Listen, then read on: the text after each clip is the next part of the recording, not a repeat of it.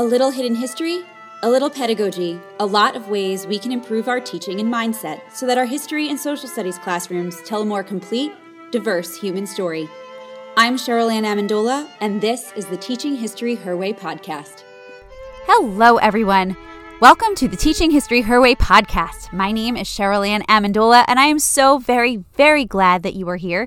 My apologies for the delay in recording episodes. COVID kind of hit our house and things were a little wishy washy for a while, but now thankfully everyone's all better and we're all caught up.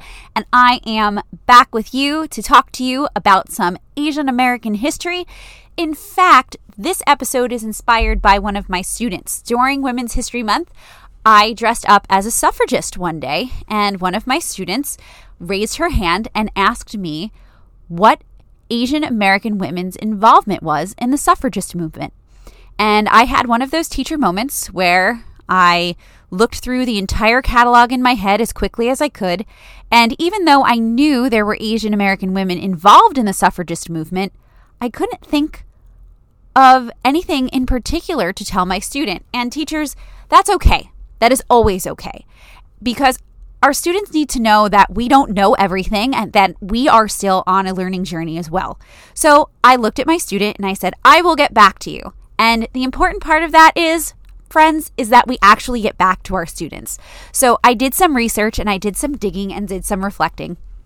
And through my reflections, I realized that my Asian American history background is not that solid.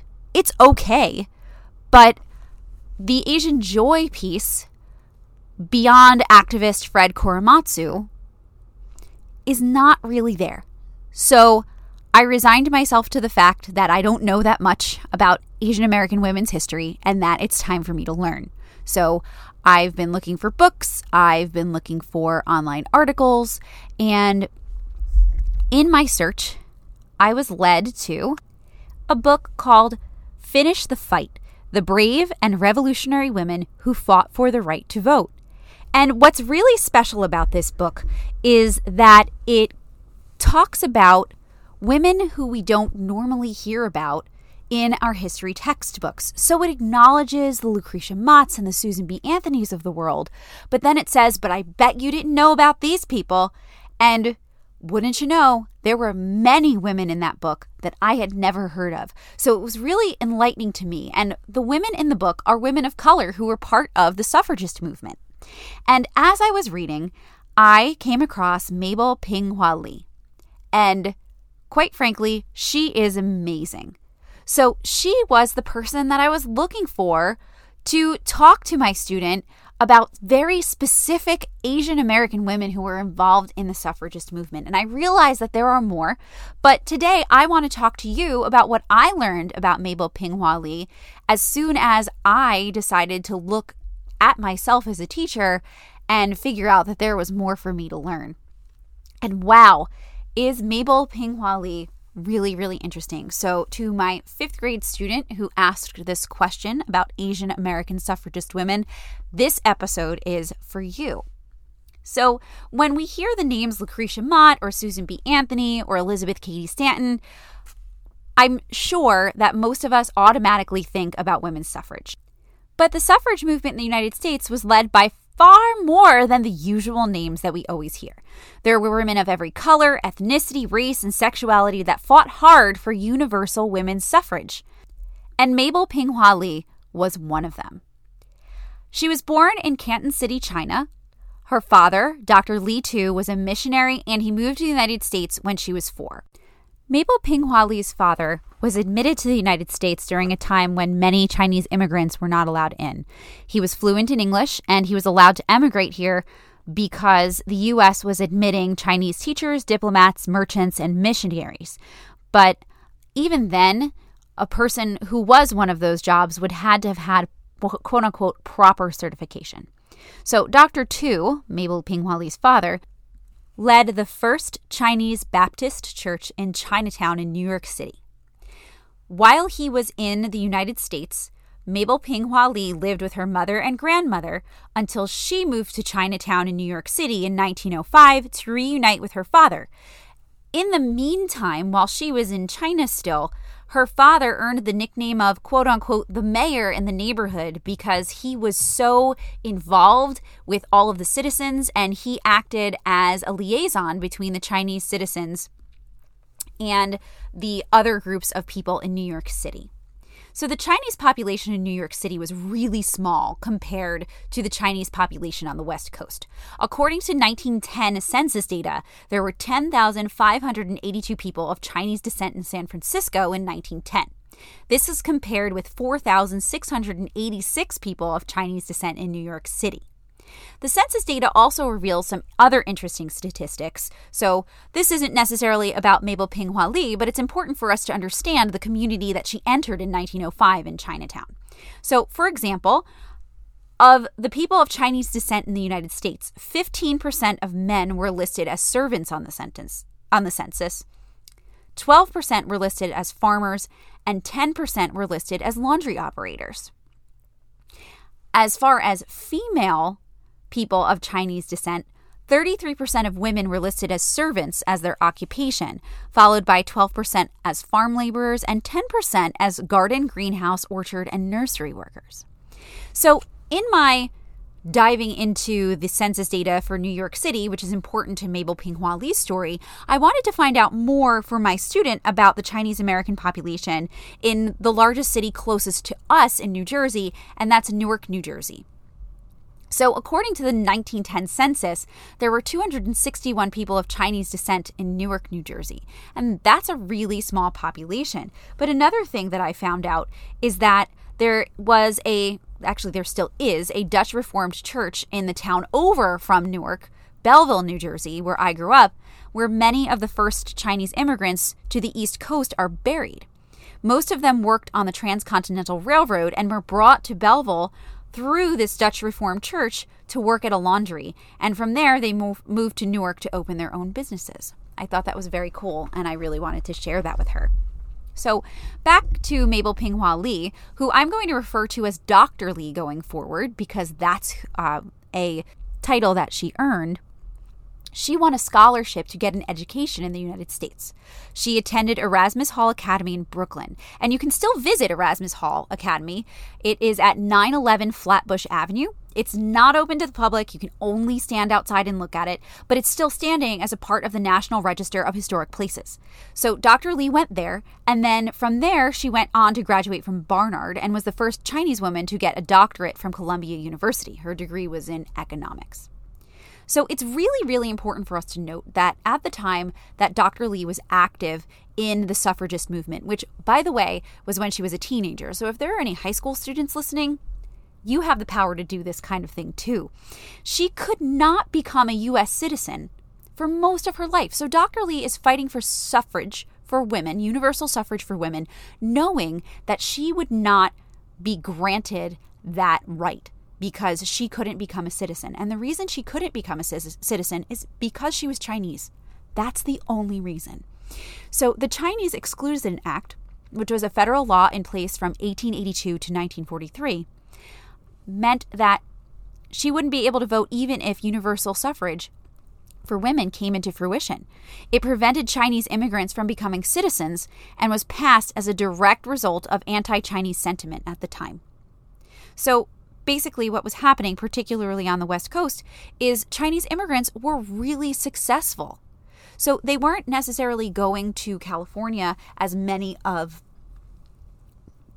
the people from the East Coast went there to dig for gold, but they were opening laundries. They were farming in the style that they had brought here from China. They were opening places that people could buy supplies, and they were making quite a lot of money. And that success brought jealousy from in particular, white citizens who were not doing as well. And with that came anti Chinese sentiment.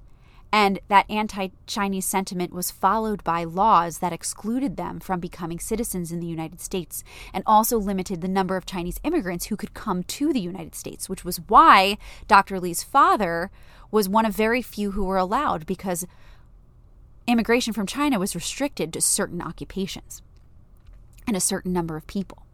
So, the whole idea of the Chinese Exclusion Act was it was meant to limit Chinese laborers when native white sentiment helped grow white Americans' fears of losing opportunities to non whites. So we really have to be honest in our understanding when we think of Mabel Pinghua Lee and we think of Asian American history that Asian hate has been part of the history of our country for a really long time. It's uncomfortable. It's something that we don't like to admit because it's not a good part of our history, but it's there. By ignoring the contributions of people like Dr. Lee, we continue to other the Asian community, which is not okay. And doing that perpetuates prejudice and stereotypes and acts of violence against them. So, we as teachers and as learners can emulate part of Dr. Lee's mission to dispel the stereotypes about Chinese people and Chinese Americans and advocate for New York's Chinese community. And we can advocate for our Chinese community here in the United States. Dr. Lee was heavily involved not only in advocating for the Chinese and Chinese American community in New York City, but she was very heavily involved in the suffrage movement. Even though she wouldn't be able to vote if universal suffrage passed, I cannot emphasize that enough. I also wonder all the time what motivated her to fight for something that she would not see for herself in her lifetime. I mean, eventually she became eligible to vote, but there's no record that she ever registered. As a teenage student in the 1910s, she was considered a radical for being a suffragist, but she thought voting was a key to women's rights, and she also recognized women's rights as a big issue in China, too, and that was important to her. Because suffrage was so much a part of both places she identified as home, she wanted to be involved in the U.S. suffrage movement. Dr. Lee gave speeches, wrote articles for a monthly magazine for Chinese students in America, and she had a vision of equality based on the values of her family's church. She also dreamed of going back to China. It became a republic in 1911 after the Chinese Revolution, and that gave way to women's enfranchisement in China. She wanted to use what she learned in the American suffragist movement to liberate Chinese women too. She drew this inspiration from her mom. Her mom didn't have educational opportunities in China, and her feet were only a few inches long because they had been bound as a part of tradition. So, unfortunately, Dr. Lee never realized her dream of liberating Chinese women, as her father died in 1924 and she took care of her widowed mom and her father's church after that. Dr. Lee was a member of the New York Women's Political Equality League. On March 4, 1912, at 16 years old, she led a group of Chinese and Chinese American women in the 1912 New York City Suffragist Parade. It was one of the biggest suffrage parades in U.S. history. 20,000 suffragists marched up Fifth Avenue from Washington Square Park. And Dr. Lee, she was awesome. She rode on horseback and she wore the colors of the British suffragists purple for nobility, white for purity, and green as a symbol of spring and hope. The parade, though, was just the beginning of her career as an activist. She also led a group of Chinese and Chinese American women in another New York City suffrage parade in 1917. Dr. Lee's work directly led to the passage of New York suffrage for women in 1917. So Dr. Lee fought for women's suffrage even though she'd not immediately be able to vote or even benefit directly from suffrage. It wasn't until 1943, when the Chinese Exclusion Act was repealed, that Chinese American women got the vote. Even so, though, even though the Chinese Exclusion Act was repealed in 1943, immigration from China was still capped at 105 people per year. So, suffrage was just one part of Dr. Lee's life as an activist. She raised money to fund a Chinese Christian center on 21 Pell Street in Chinatown, and you can also still visit that. It's still open. She thought having a Chinese church would be a place of support and freedom for Chinese people who were marginalized and oppressed in the United States. As the new leader of her father's church, she organized the church missionary and she named it Morning Star Mission. The church gave lessons in English, taught trade skills, had a medical clinic, and it had a kindergarten, and it still offers those services Dr. Lee started so many years ago.